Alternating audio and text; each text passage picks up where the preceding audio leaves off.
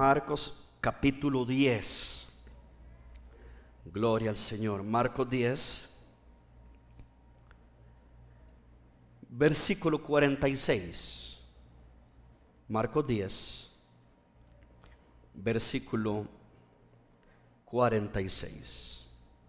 Gracias, Padre.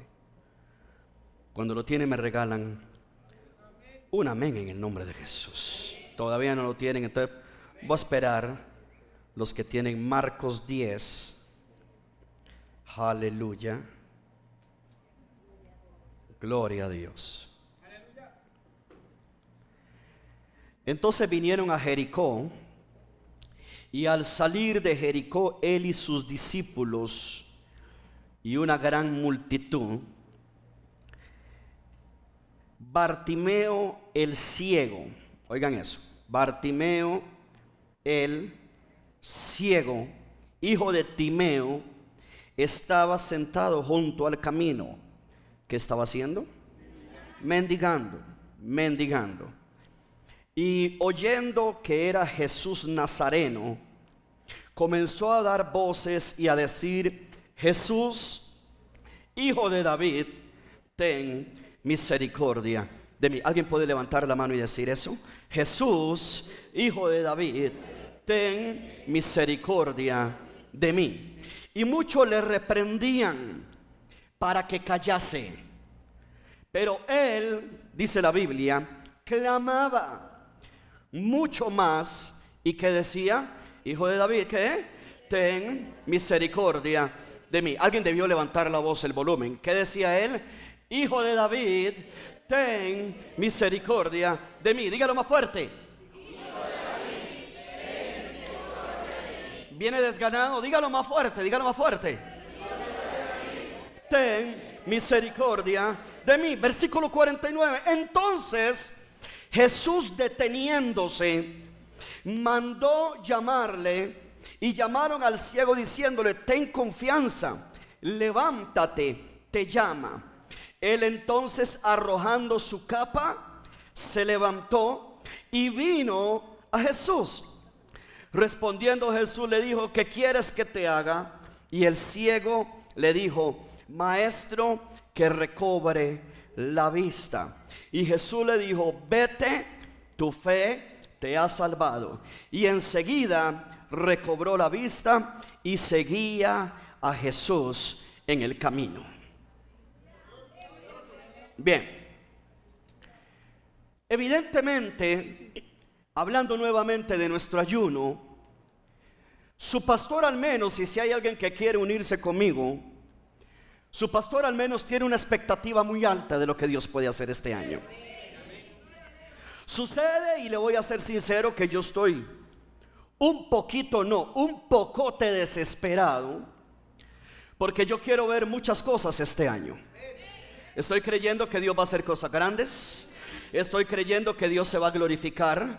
Estoy creyendo que muchas cosas van a cambiar. Y estoy creyendo que conforme vayan avanzando las semanas, cosas que habíamos perdido las vamos a recobrar en el nombre de Jesús. Yo quiero que usted abra su corazón a esta sencilla palabra. Yo creí, le voy a ser honesto, yo creí, creí, de verdad creí que yo tenía un mensaje anoche. Ya cuando me dio demasiado sueño en la madrugada fui y me recosté, pero cuando me levanté, me levanté con un, con un insosiego, y solamente escuché en mi corazón, en mi espíritu, no lo puedo decir audible, pero escuché la palabra grito, grito, y yo me quedé así, grito, grito. Y cuando yo me puse a, a, a ver la palabra de Dios, pues uno de los hombres que gritó en medio de una necesidad fue Bartimeo. Y eso me llevó a Marcos capítulo diez. Y hay muchas personas como Bartimeo en el camino. Dice la Biblia que él estaba en el camino, viniendo a Jericó, y al salir de Jericó él y sus discípulos y una gran multitud.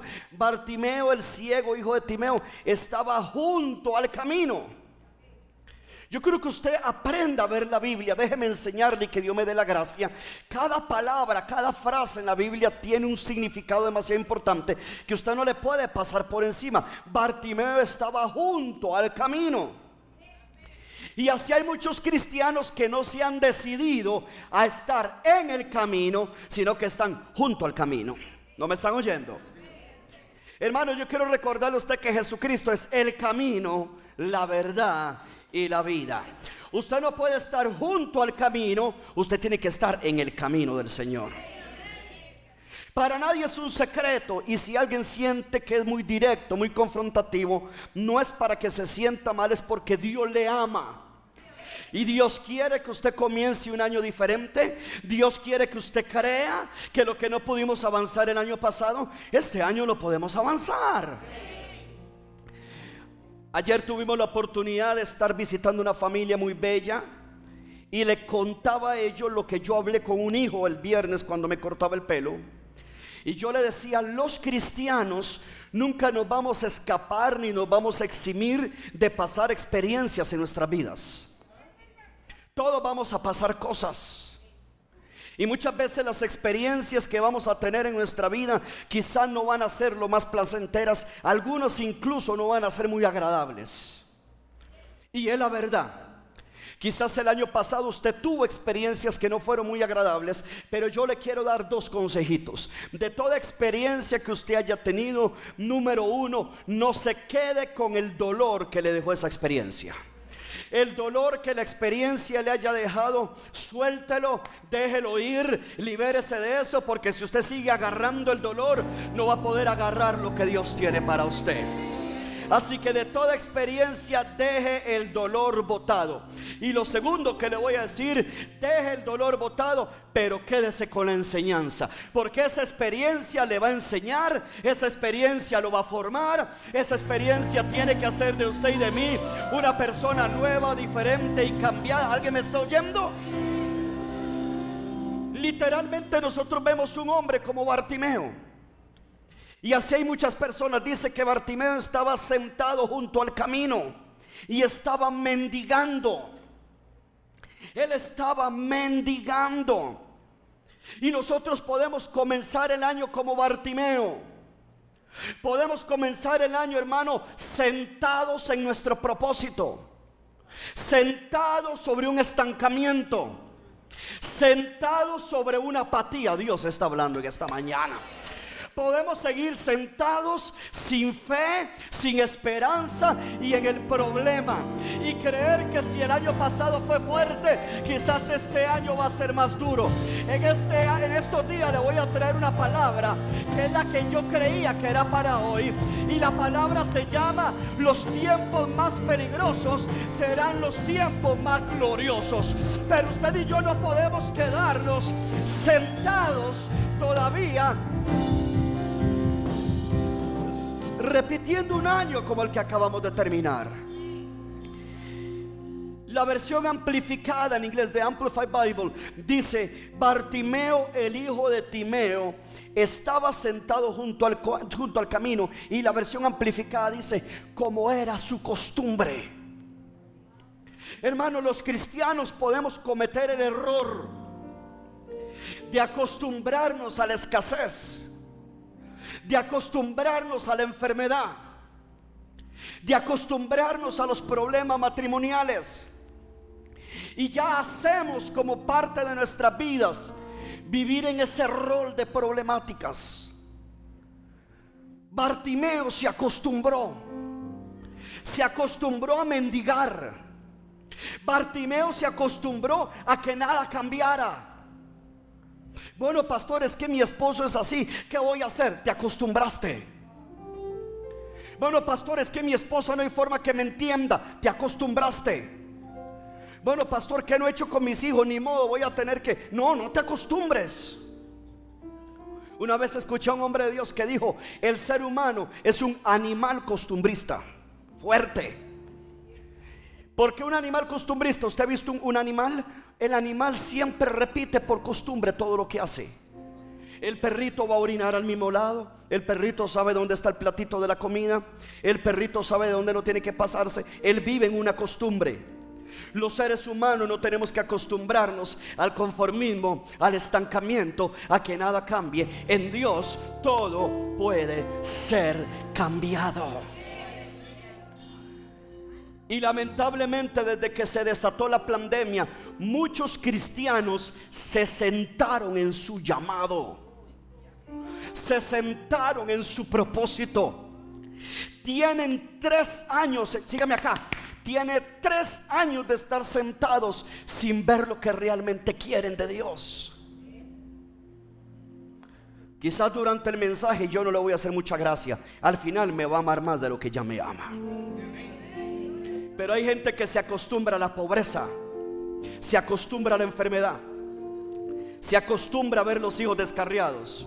Papá, este año vamos a ver nuestros hijos rendidos en el altar de Dios. Yo dije, este año vamos a ver nuestros hijos rendidos en el altar de Dios. Lo que hizo un cambio en Bartimeo fue lo que Bartimeo oyó de Jesús. Pastor, ¿cómo usted sabe que fue lo que, lo que Bartimeo oyó de Jesús? Hermano, ¿cuántos años podía tener Bartimeo mendigando? Versículo cuarenta y siete. Y oyendo que era Jesús Nazareno, comenzó a dar voces.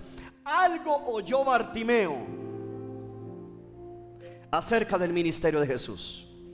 Algo oyó Bartimeo, que si usted y yo lo oímos, así como cambió a Bartimeo, puede cambiar tu casa, puede cambiar tu economía, puede cambiar la familia. ¿Alguien me está oyendo?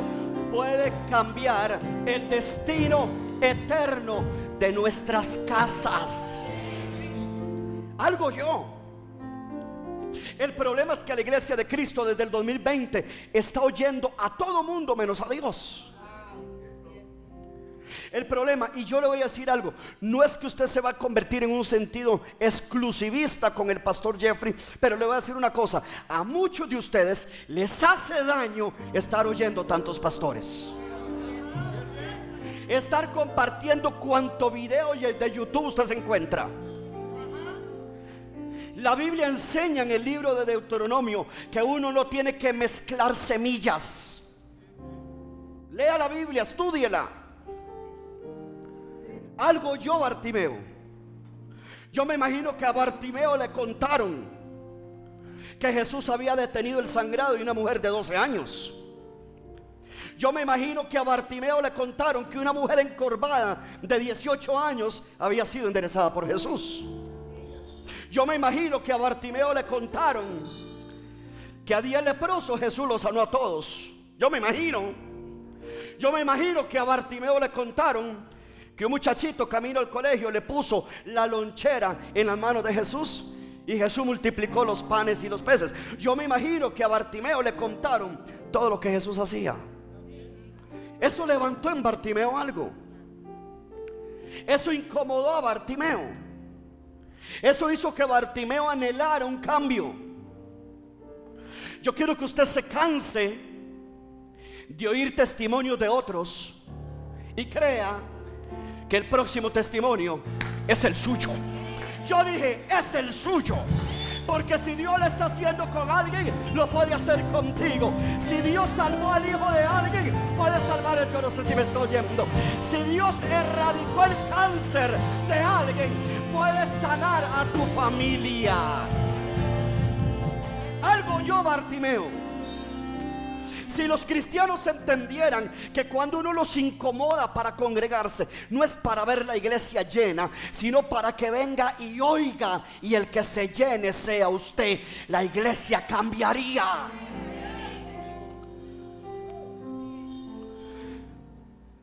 Yo conversaba con la pastora Patricia y con mi esposa.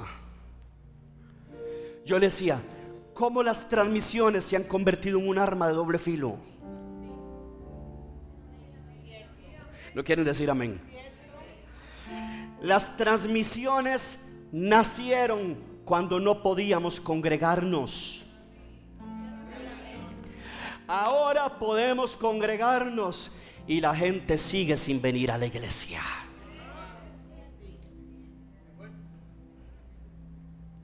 Pero queremos que los hogares cambien.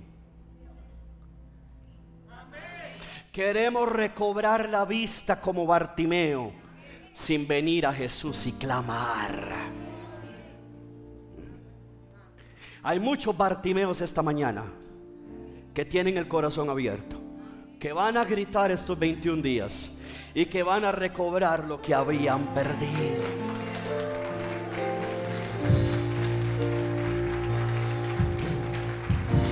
Bartimeo, yo que Jesús podía sanarlo, yo quiero que usted escuche esta mañana. Dios puede sanarlo, Dios puede cambiar el hogar.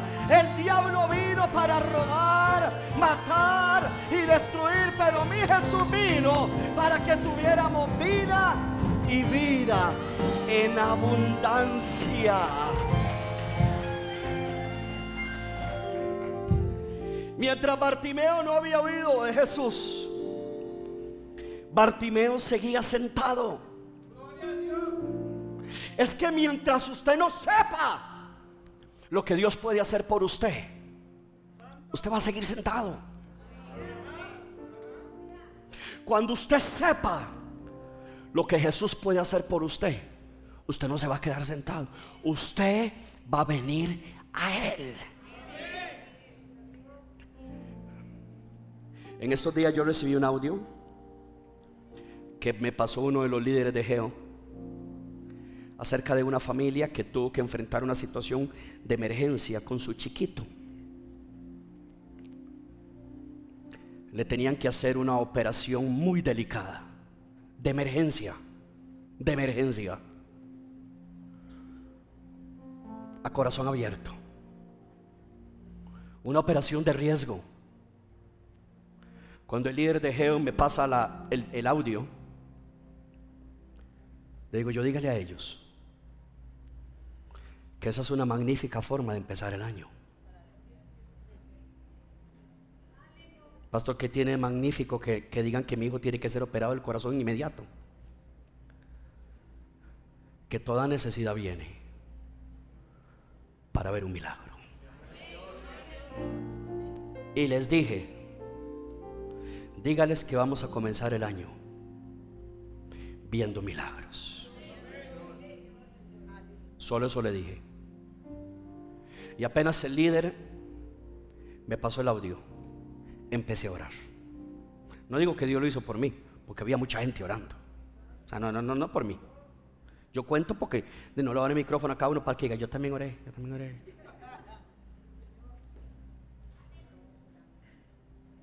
Todos oramos.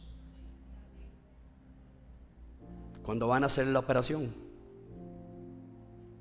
encuentran un espacio, como una abertura fue, por donde hacer la operación, sin necesidad de tocar el corazón.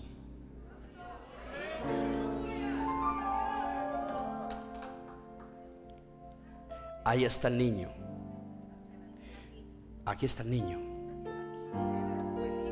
En la escuelita el niño. Ay, bueno, aquí, ahí en la escuelita. Está en la escuelita.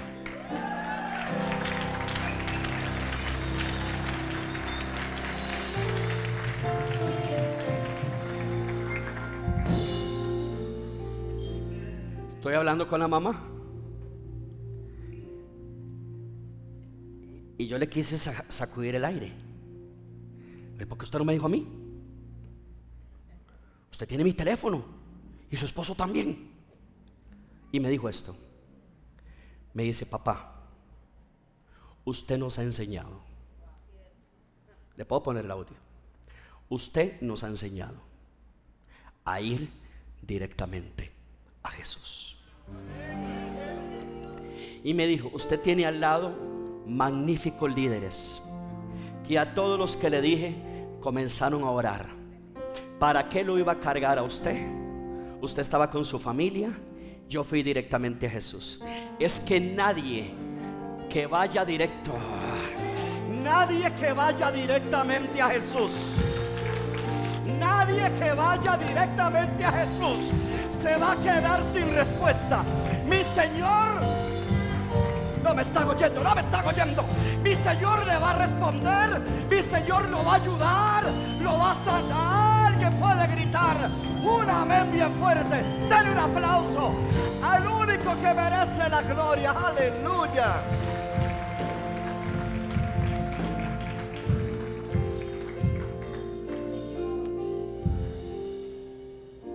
Ahora es una familia que siempre pasa oyendo. Hermano, queremos que Dios haga milagros en nosotros sin sacar tiempo para oír a Dios. Usted sabe cuántas personas que se congregaban aquí el año pasado cayeron en una frialdad. Una vez conversaba con alguien y me decía: le voy a ser sincero, pastor, mi vida de oración y mi vida de la palabra no es la misma. Yo le dije: hijo, claro, es que eso se te nota. Una persona que está oyendo a Dios, su entusiasmo es evidente. La palabra entusiasmo es inteo. Inteo significa con Dios adentro. Usted me va a decir a mí que tiene al, al teo adentro y no es feliz. La vez pasada conversaba con mi bajista y yo le decía, uno de los bajistas de la iglesia, y yo le decía, y, y, y, y que me escuchen todos, yo, yo no, uy padre, lo digo, claro que lo voy a decir, era más que todo para... Le decía, pregúntale, yo, yo, yo no puedo entender un músico aquí al frente tocando música y así.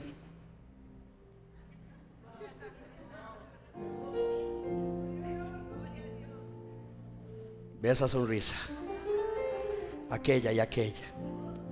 Se tiene que ver, hermano. Yo dije, los cristianos deberíamos de ser lo más alegre, gloria a Dios. ¿Usted se imagina? Vean, vean esto. Hágame la, la nota ahí. Tú eres mi gozo. Ajá. Vean, vean, vean. Tú eres mi gozo. Tú eres mi gozo. En ti, Señor, se desinfla mi ser. ¿Por qué dije eso? ¿Por qué empecé a hablar de eso? Por el teo. ¿Alguien está aquí conmigo? Si usted me dice que usted está oyendo a Dios, usted tiene gozo.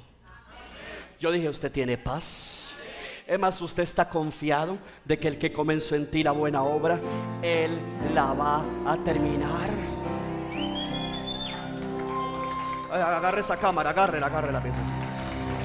Va a aplaudir, aplaude, dele gloria a Dios.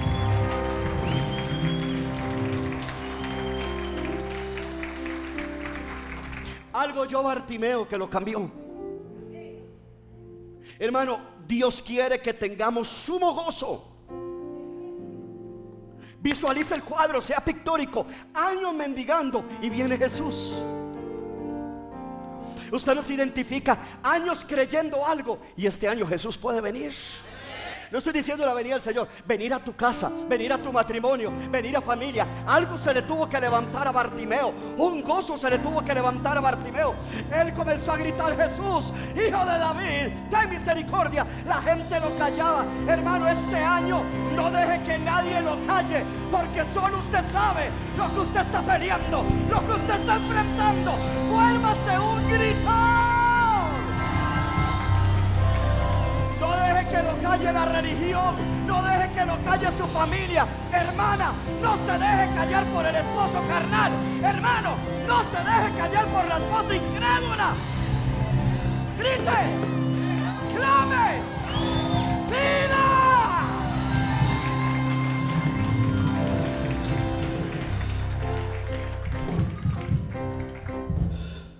Yo desde antes de que terminara el año pasado, yo vengo un poco desesperado. Y yo le decía a la iglesia en estos días, parece ser que hay una línea terminando el año y empezando el nuevo. Parece que hay un hilo de veinte días, diez días del final y diez días del principio, que los cristianos se desconectan. Les digo algo, mis hijos, ya pasó. Yo necesito de parte del cielo que usted se conecte como tiene que ser.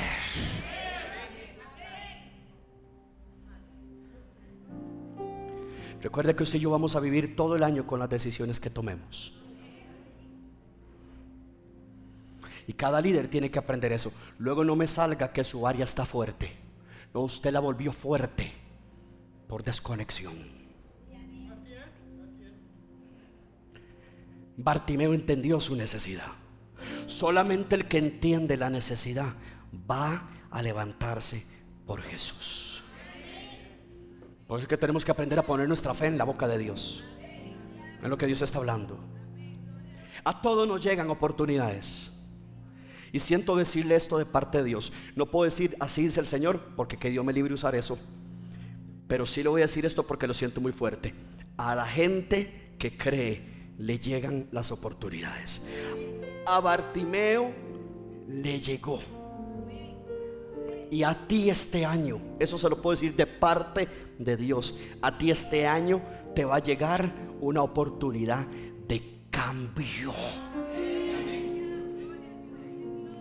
Usted me va a hablar de necesidad y no se va a aparecer veintiún días del ayuno. No me hable de necesidad. Todos los años cuando comienza el ayuno yo traigo una palabra el domingo anterior sobre el ayuno. Este año dije, ya no más. once años de ayuno y hay que hablarle del ayuno. Mejor inspiro con la palabra a los que ya saben que van a formar parte del ayuno, para que crean.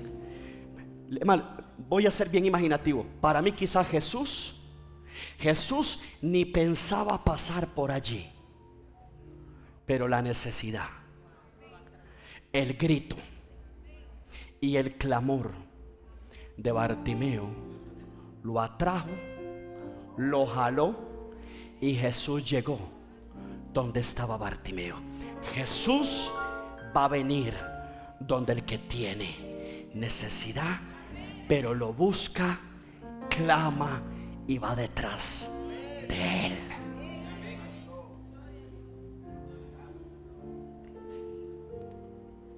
Estoy en serio, iglesia. Amados, Dios bendice a los que le buscan. Bartimeo comenzó a gritar. Bartimeo se desesperó.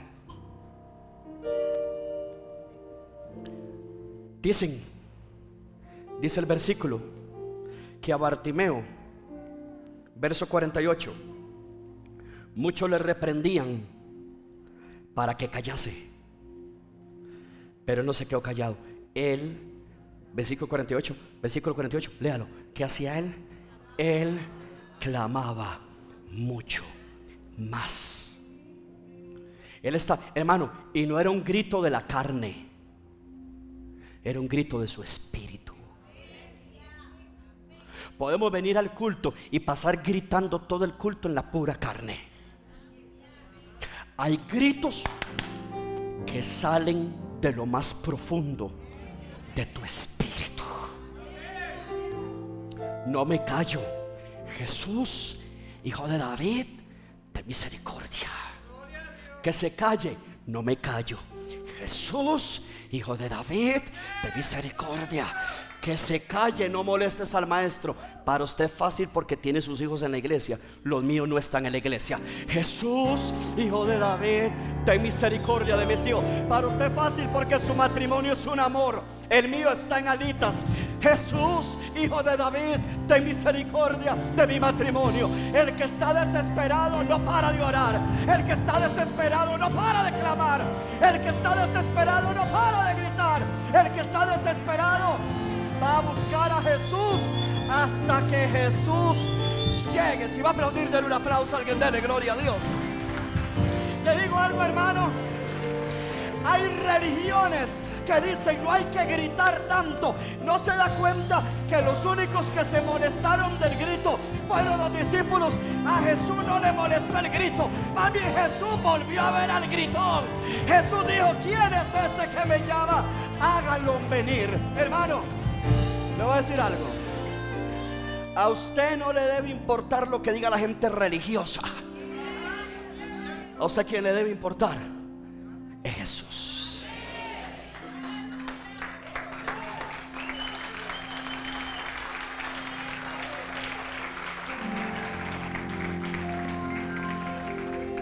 La Biblia dice: clama a mí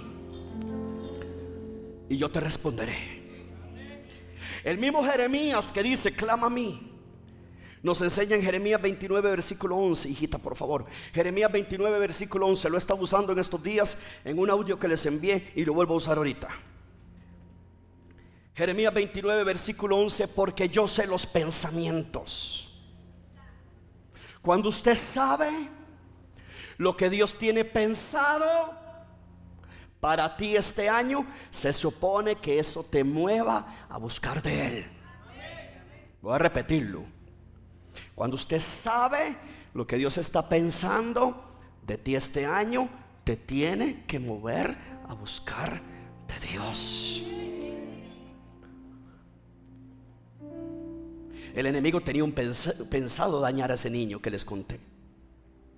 Dios tenía pensado glorificarse en medio de la situación. Pero no es fácil. Seamos honestos, en el momento eso no es fácil de asimilarlo. En el momento eso es un bombazo a tu corazón. En el momento eso es un bombazo a tus emociones. Porque tú quieres comenzar el año con una expectativa en el tercer cielo y te la quiere tirar el enemigo al suelo con una noticia de corazón abierto en un bebé, en un niño. No me digas que eso es sencillo. Eso no es sencillo. Pero cuando tú sabes, cuando tú has oído de Jesús y sabes a quién ir. Yo sé los pensamientos que tengo acerca de vosotros. Versículo once. Dice Jehová.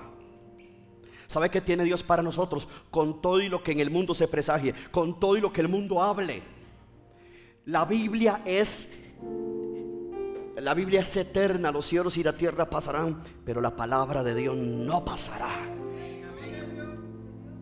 Pensamientos de paz, no de mal.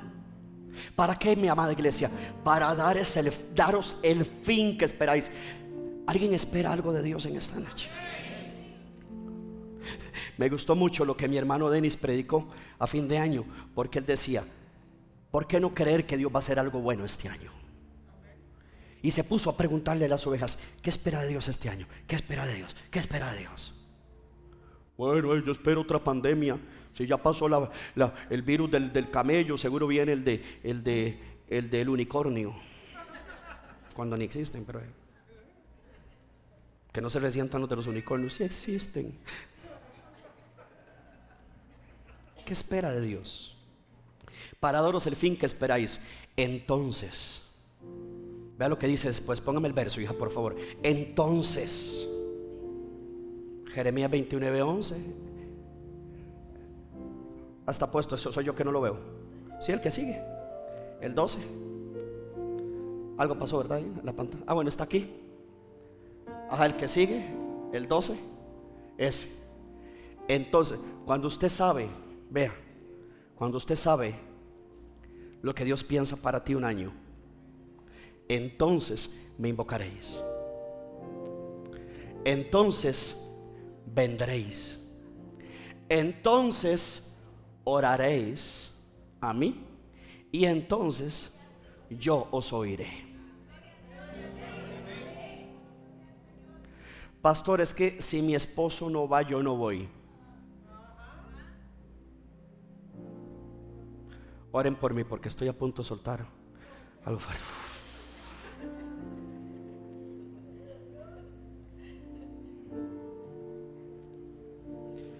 Diga conmigo: cuando yo sé. Diga: cuando yo sé lo que Dios piensa de mí, yo lo invoco. Yo vengo a la iglesia, yo oro y Él me oye. Y la línea que sigue dice: y yo os oiré y me buscaréis y me hallaréis, porque me buscaréis de todo vuestro corazón. Alguien diga conmigo: eso es palabra de Dios. Hermanos, si lo que tú estás pasando, escúcheme, si lo que tú estás pasando no te mueve a buscar a Dios, Dios no se va a mover por ti. Suena fuerte, pero es la verdad. Pero si lo que tú estás pasando te mueve a buscar a Dios, Dios vendrá a ti. ¿Qué dice Mateo siete? Mateo siete versículo siete me da la llave. Pedid y se os dará. Buscad y hallaréis. Llamad y se os abrirá. Verso ocho. Porque todo aquel que pide. ¿Alguien sabe lo que va a pedir estos veintiún días? Usted tiene que saber lo que va a pedir. Porque todo aquel que pide recibe, y el que busca halla, y al que llama se que, se que, se que, se que, se que se le abrirá. Volvamos a Marcos diez cuarenta y nueve, por favor. Vamos rapidito, vamos rapidito. Marcos diez cuarenta y nueve. Entonces Jesús, deteniéndose, mandó a llamarle. Ahora sí, ¿verdad? Y llamaron al ciego diciendo, eh, ahora sí, los mismos que te callaron ahora son los que van a querer ayudarte. ¿Ya para qué? Por eso usted no depende de nadie, usted depende de Jesús. Yo dije, usted depende de Dios. Dios tiene la cuenta bancaria lo suficientemente grande y llena para suplir tus necesidades sin andar mendigándole a nadie. Usted no está para mendigar, usted está ahora para venir, para orar, para pedir, para creer y para recibir. Si va a aplaudir, aplauda. Si le va a dar gloria, alguien déle gloria a Dios. Fuerte, fuerte, vamos. ¿Sabe qué hicieron? Vea lo que dice el versículo. ¿Sabe qué hicieron los que le dijeron a Jesús? Los que le dijeron a, a Bartimeo, cállese, cállese. Entonces Jesús, deteniéndose, lo mandó a llamarle. Y ahora sí, ve, ahora sí. Los, los chuletones, dice, y llamaron al ciego diciéndole, ten confianza, levántate, te llama. Hipócritas. Al inicio no lo estaban callando. Ahora como Jesús lo manda a llamar, ahora sí. Eso es como cuando el rey mandó a llamar a Mefiboset. Cuando Dios tiene la vista sobre alguien, Dios lo va a mandar a llamar. Y lo mandó a llamar. Ahora sí, ellos sí, ahora sí querían levantarle la fe, ahora sí querían levantarle la confianza. Primero lo callaron. Líder de Geo, deje de estar escuchando al enemigo, de querer soltar algo cuando usted está a punto de ver algo grande. Es el enemigo. Escuche a su pastor. Quiero dejar todo botado, a punto de ver el milagro. La Biblia habla del hombre que estaba cavando y cavando y cavando, y cuando ya iba a llegar, soltó todo. Y vino otro y el pedacito que faltaba lo cavó y se dejó el tesoro. Yo no voy a soltar lo que estoy creyendo. Yo voy a creerle a Dios. Alguien le va a creer a Dios. Lea, nadie había detenido a Jesús. Bartimeo lo detuvo. ¿Y su fe? Vamos a ver si usted agarra lo que voy a decir. Lo voy a decir solo una vez y si usted quiere lo agarra. Su fe detuvo a Jesús, pero su fe le dio un llamado. Ya lo dije. Dice que Jesús lo mandó a llamar. Se da cuenta que aún el llamado es un asunto de fe. Versículo cincuenta. Él entonces, arrojando su capa, ay, ay, ay, arrojando su capa, se levantó y vino a Jesús. Pastor, ¿cómo se llama el mensaje de hoy? Suelta la capa y pide. Así se llama. Así le puse cuando te ocupo un título. Suelta la capa. Suelta la capa y pide. ¿Qué hizo Bartimeo? Soltando la capa. Verso cincuenta. Él entonces, arrojando su capa, se levantó y vino a Jesús. Una pregunta. ¿Jesús le dijo que tirara su capa? No. Vean, aquí, aquí, no pierda la línea. Jesús le dijo, deja esa capa. No. Pero Bartimeo sabía que en él había sucedido algo. Hermano, cuando Dios a mí me llamó, y esto tiene que bendecir, si bendice a uno me voy feliz a almorzar. cuando Dios a mí me llamó, mi capa era mi carrera. Mi capa era la administración de empresas, con énfasis en contabilidad y finanzas, y la contaduría pública. Esas eran mis capas. Yo sabía que algo había pasado en mí. Yo tuve que soltar la capa. La capa es tu seguridad. ¿Sabe cuál era la seguridad de Bartimeo? La capa. El que veía su capa, el que veía su abrigo, el que veía el chuica. ¿Alguien entiende la palabra chuica? En Costa Rica es una manta andrajosa. El que le veía la capa sabía que era un mendigo y le echaba alguna moneda. Ve para acá, ve para acá. Cuando Bartimeo suelta la capa, ¿sabe qué está haciendo Bartimeo? Yo renuncio a mi pasado. ¿Alguien me está oyendo?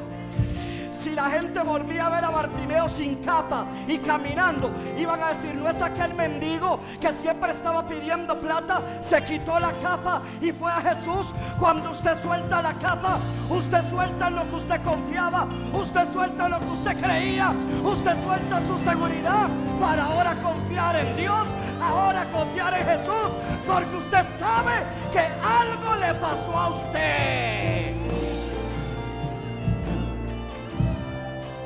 Cuando Bartimeo soltó la capa, estaba renunciando a su licencia de pordiosero para recibir la imagen de heredero.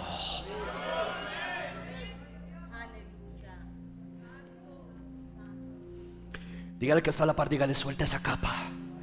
Dígale, dígale: suelta esa capa. Así debemos despojarnos de la vieja vida. Debemos de despojarnos de la capa del estancamiento. ¿Alguien me está siguiendo en esta, en esta mañana? Mire, yo venía conversando con mi esposa ayer.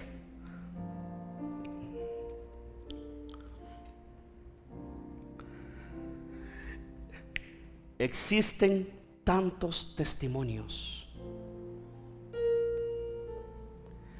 de cristianos que cuando vinieron a los pies de Cristo lo perdieron todo.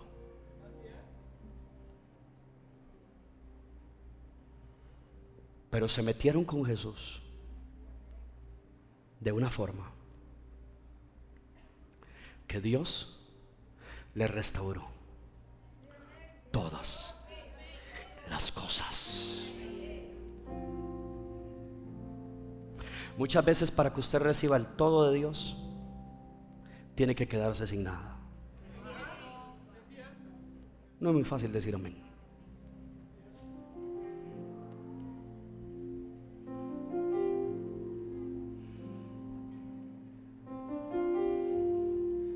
¿Ustedes me creen que Dios les va a dar a ustedes de todo?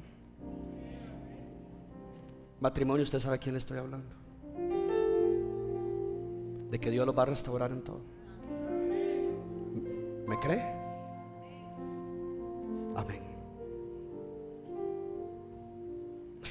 A veces venimos a Cristo con la capa de la forma de hacer las cosas.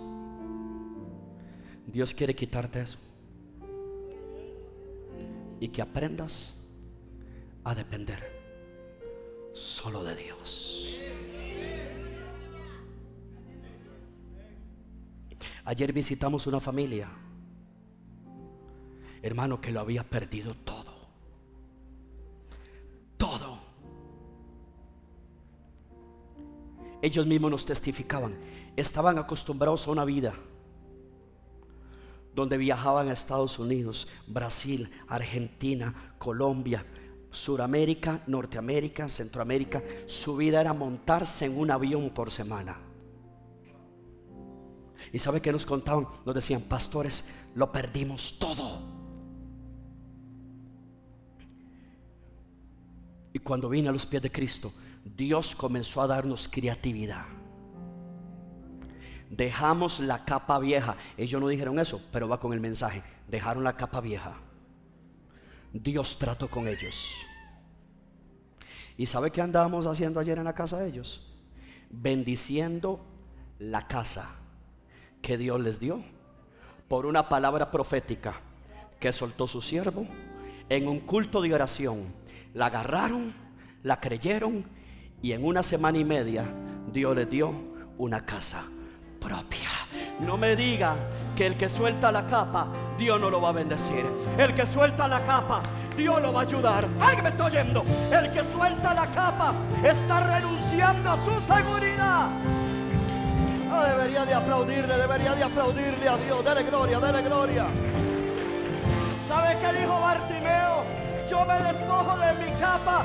La capa era la que me daba dinero. La capa era la que me conocían.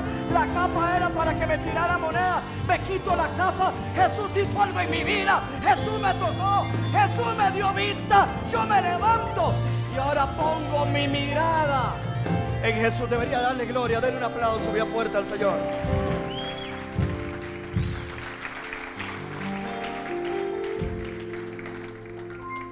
Estoy tan seguro que hay cosas que van a ser restauradas este año. Él dijo: yo voy a poner mi fe en Jesús. Entonces vino a él. Tú quieres que cosas sean restauradas, ven a Jesús. Agarra estos veintiún días de ayuno, sé específico, ven a Jesús. Esa es la actitud que trae milagros. Los que vengamos a Jesús estos veintiún días, Jesús va a venir a nosotros. Bartimeo vino a Jesús y Jesús lo mandó a llamar. Yo no sé si usted, yo le pido a Dios que usted durante estos veintiún días, hermano, yo le pido a Dios, se lo pido en esta mañana delante suyo, en el nombre de Jesucristo, que ustedes no tengan paz. Pastor, ¿qué está diciendo? No, no, no me equivoqué. Que ustedes no tengan paz hasta que obedezcan y vayan al lugar secreto. Que los lazos de amor los atraigan al lugar secreto. Alguien quiere ver a Dios. Yo dije, alguien quiere, yo dije, alguien quiere ver a Dios. Uh, siento que exploto. La fe es la sustancia de lo que yo espero, de cosas definidas. ¿Sabe cuál fue el problema de Bartimeo? Y se lo quiero enseñar esta mañana, ya voy terminando. ¿Sabe cuál es el problema de Bartimeo? Bartimeo gritaba generalidades. ¿Cómo, pastor, generalidades? Ten misericordia. Ten misericordia. Generalidades. Tú puedes venir, ay Señor, ayúdame. Y el Señor te dice que te ayude en qué. Por eso usted tiene que comenzar el ayuno muy definido. ¿Qué usted quiere ver en Dios? Y pida cosas coherentes. No diga, Señor, dame un helicóptero porque las presas. No, pida cosas coherentes.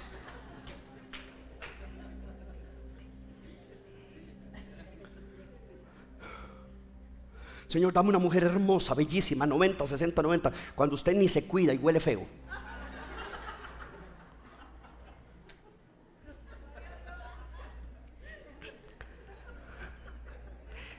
No, yo sigo siendo humano, hermano.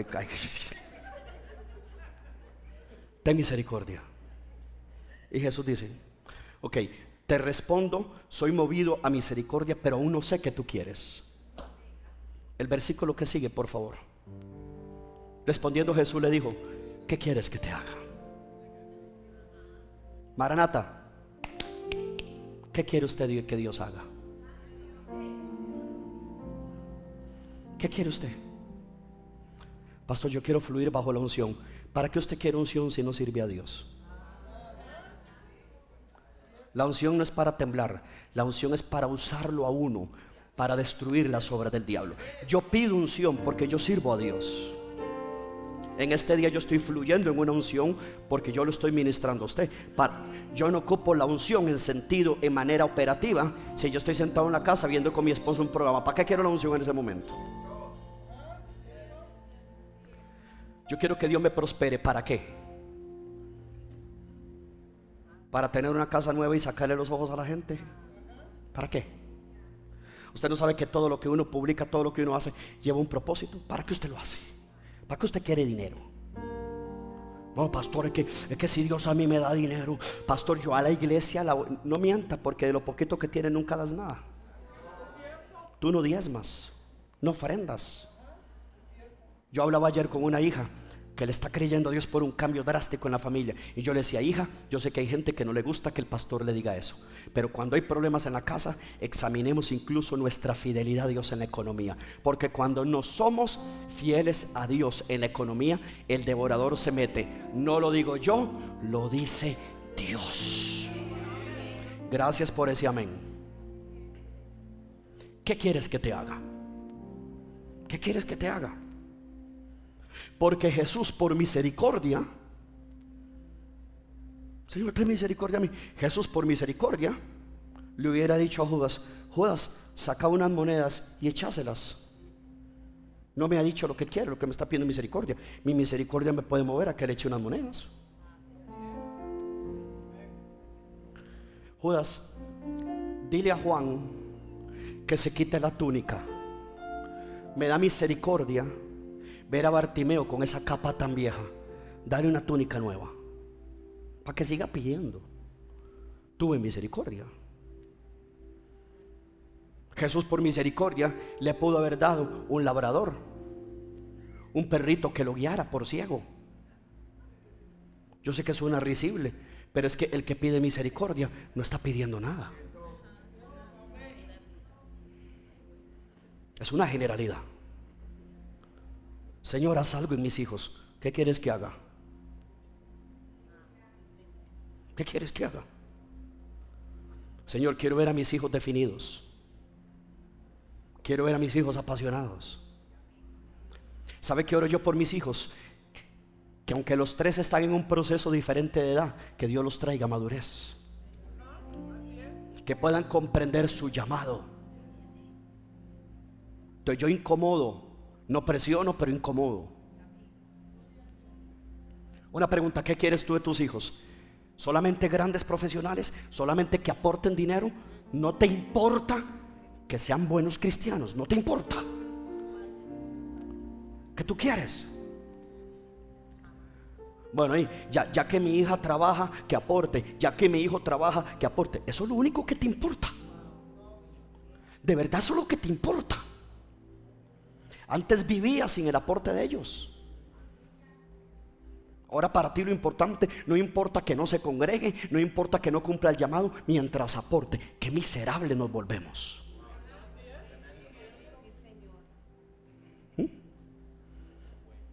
Bueno, que, se, que estudien, pastor, que sean grandes profesionales. Eso está bien, mis tres hijos estudian. ¿Pero qué? Se, se, se van a... Allá los agarré. Ok, van a estudiar toda la semana y ni un solo día en la iglesia.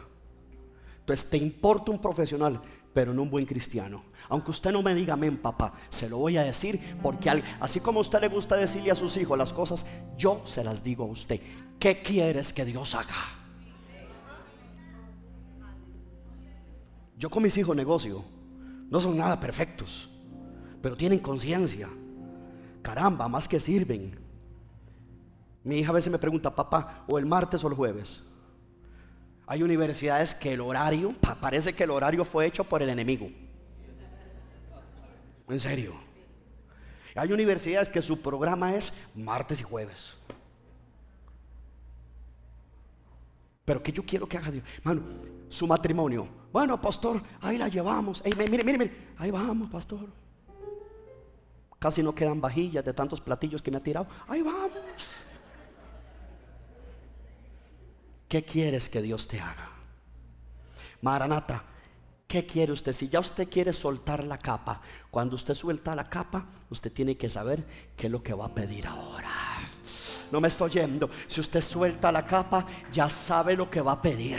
Si usted va a renunciar a una vieja vida, ya usted sabe lo que quiere. El que va a dejar de ser lo que usted era, yo no sé si me están oyendo, es porque ahora usted va a ser alguien nuevo. Alguien me oye aquí, alguien me oye aquí, alguien me oye aquí. Ah. Jesús necesita saber en qué tú ocupas esa misericordia. Wow, eso me gustó. Jesús necesita saber el nombre de tu milagro. Maranata, ¿qué queremos ver este año? ¿Qué quieres ver en este ayuno? Yo desde el año pasado le comencé a orar a Dios y le dije: Señor, ayúdanos en el dos mil veintitrés, que en el dos mil veintitrés hagamos algo grande para tu gloria, que se restaure la pasión, que yo vuelva a tener aquellos hombres apasionados, aquellos hombres metidos, aquellos hombres definidos. Que Dios me devuelva líderes definidos, que son fieles en el área que Dios los ha puesto. No van a decir amén, porque el único amén va a salir de mi esposa y de mí. Que Dios le despierte nuevamente la pasión a Maranata Heredia para ganar almas con el Evangelio Cambia. Que Dios le despierte el Geo a cada líder y anfitrión, y no me tire la toalla, porque Jesús nunca tiró la toalla por usted. ¿Qué quieres? Yo le oraba al Señor en la madrugada y le decía: Señor, que hagamos algo grande para ti, que bendiga Heredia. Danos la gracia, danos el favor. Padre, ábreme la puerta, ayúdame. Tan desesperado como Bartimeo estoy yo en muchas áreas. El estancamiento me apesta, la falta de entrega, la falta de dedicación, la falta de devoción, la falta de La falta de responsabilidad. Yo me considero, para la gloria de Dios, una persona responsable. Usted nunca viene aquí a un culto y usted ve como que su pastor se está inventando un mensaje. Uno saca el tiempo, uno busca a Dios, uno ama esto. Yo amo esto. Usted sabe que si por mí fuera, le predico tres horas, pero es que ya a los cuarenta y cinco minutos algunos están...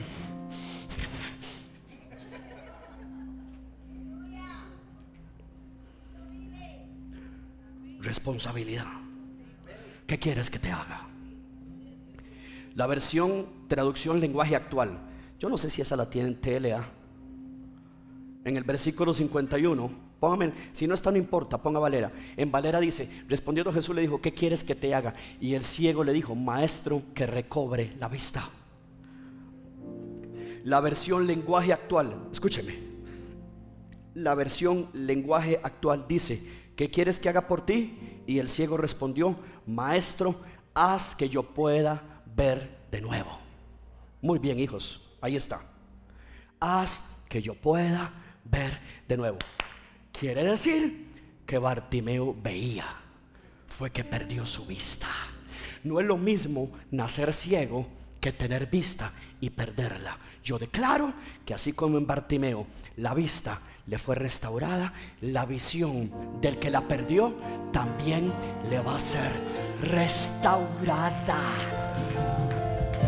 ¿Alguien lo cree? Dele gloria a Dios, dele gloria a Dios, dele gloria a Dios. Marcos once dice: por tanto digo que todo lo que pidieres orando, creed que lo recibiréis y vendrá. Hermano, Bartimeo dice que recobre la vista. La perdí. Hey, ¿cuántas cosas pudimos haber perdido el año pasado? Querido pueblo, se pueden recuperar.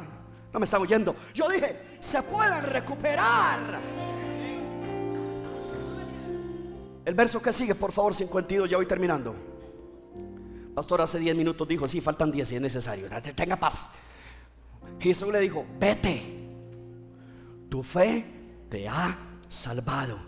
Y enseguida recobró la vista y seguía. ¿Ves que cada palabra es importante? Usted, maestro, ¿ves que cada palabra es importante? ¿Cómo empezó el mensaje? Junto al camino.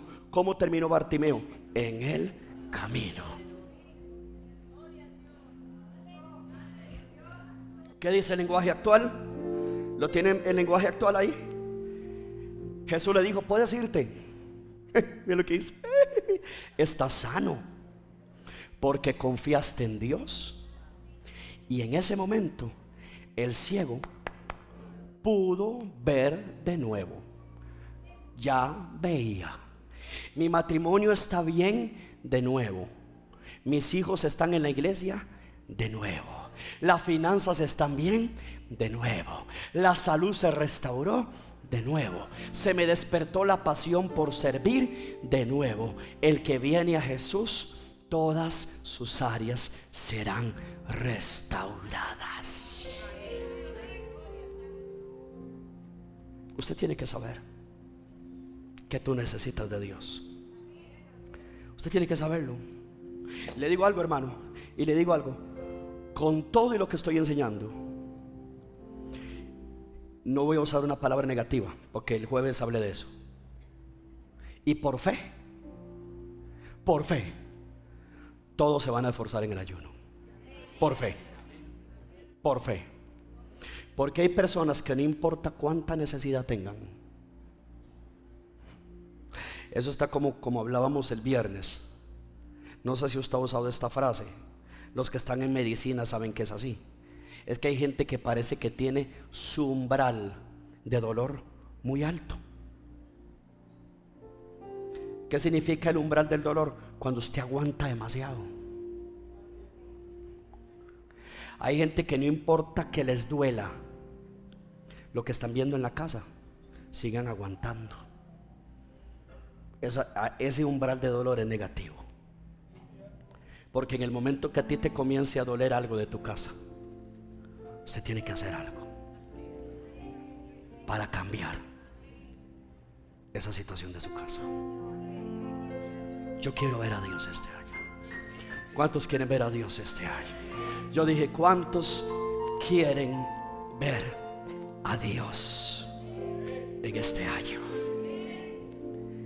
El poder de Dios tiene que conectarse con la fe del creyente. Ahora Bartimeo es un hombre con una nueva vida. Bartimeo ahora es un otro hombre. Y dice la Biblia, si quiere me pone Valera, hija. Y dice la Biblia que enseguida recobró, recobró la vista y seguía a Jesús en el camino. ¿Quién quiere un milagro para dejar a Jesús botado? Nadie. Los milagros deberían más bien de acercarnos a Jesús, meternos con Dios, seguirlo a Él. No seas como aquellos leprosos sanados y dejaron a Jesús.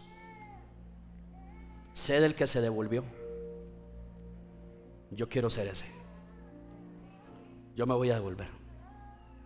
Yo voy a seguir a Jesús. ¿Alguien está aquí? Diga, yo quiero ver a Jesús en mi vida.